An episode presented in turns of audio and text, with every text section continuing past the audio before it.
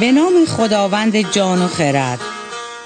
جاله غلام علی هستم. با قسمتی دیگر از موج ایران باستان شما دوستان را همراهی می کنیم اینجا استدیو صداهای همراه. دشمن دانا به از نادان دوست. در زمانهای گذشته پادشاهی در شهری حکومت می کرد که بسیار رعوف و مهربان بود و جلوی زورگویی و ثروتمندان زورگو را می گرفت. این پادشاه به خاطر رفتار منحصر به فردش دشمنان بسیار زیادی داشت. بسیاری از دشمنان او طی سالها در لباس نگهبان حرمسرا به او حمله کرده بودند و می‌خواستند وقتی که او خواب است او را بکشند. این پادشاه مهربان همسری داشت که خیلی مواظب او بود و چون شاهد چندین بار خیانت اطرافیان به پادشاه بود به او پیشنهاد داد تا میمونی را به قصد بیاورد و تربیت کند تا شبها بالای سر پادشاه پاسبانی دهد. همسرش می گفت میمون چون حیوان است و از روابط انسان و حسادت های میان آنها خبر ندارد فقط کسی که به او محبت می کند را می شناسد و به او خدمت می کند یک روز مردی به علت دزدی که در شهر خود انجام داده بود آواره کوه و بیابان شده بود و به شهر این پادشاه رسید. مرد خسته و گرسنه بود و چون کاری بلد نبود منتظر ماند تا شب شود و به قصد دزدی وارد خانه ای شود. دوست همینطور که در کوچه و بازار قدم می‌زد آوازه خوبی های این پادشاه و قصر بسیار زیبایش با تزئینات مخصوصش را شنید و تصمیم گرفت شب یک راست به قصر شاه برود و چیز با ارزشی بدزدد.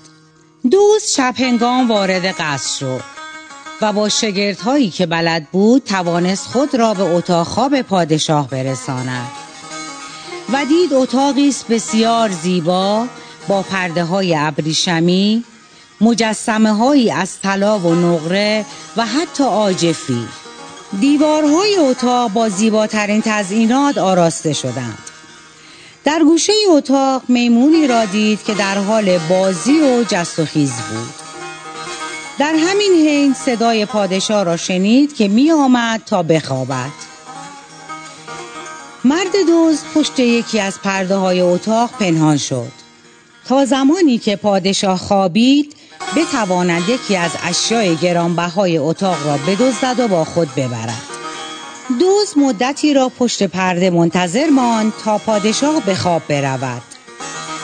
وقتی مطمئن شد پادشاه خواب است و خواست از پشت پرده بیرون بیاید ناگهان مارمولک بزرگی وارد اتاق خواب پادشاه شد و به سمت پادشاه رفت و روی سینه پادشاه ایستاد.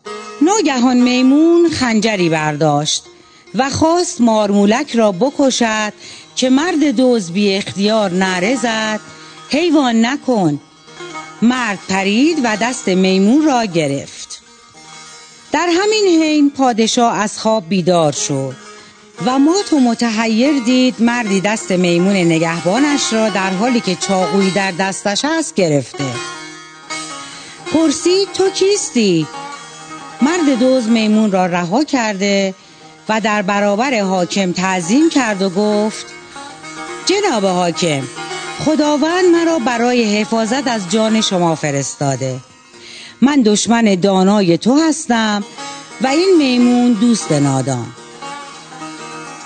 جناب حاکم در واقع من دوست هستم و به قصد دزدی از اموال قصر وارد خانه شما شدم. اگر من اینجا نبودم و حواسم به حضرت عالی نبود چه بسا این دوست نادان شما را غرق در خون می کرد خداوند مرا که مسافری در راه ماندم امشب به قصر شما کشانده تا شما از این اتفاق جان سالم به در برید وقتی قضایا برای حاکم روشن شد پادشاه سجده شکر به جا آورد و گفت خداوند خواسته تا جان دوباره ای به من بدهد. و این جان دوباره توسط تو به من بازگشته و الحق دشمن دانا به از دوست نادان است. این ضرب المثل کنایه به افرادی است که در انتخاب دوست اشتباه می کنند و گرفتار می شوند. تا ضرب المثلی دیگر خداوند یار و نگهدارتان باد.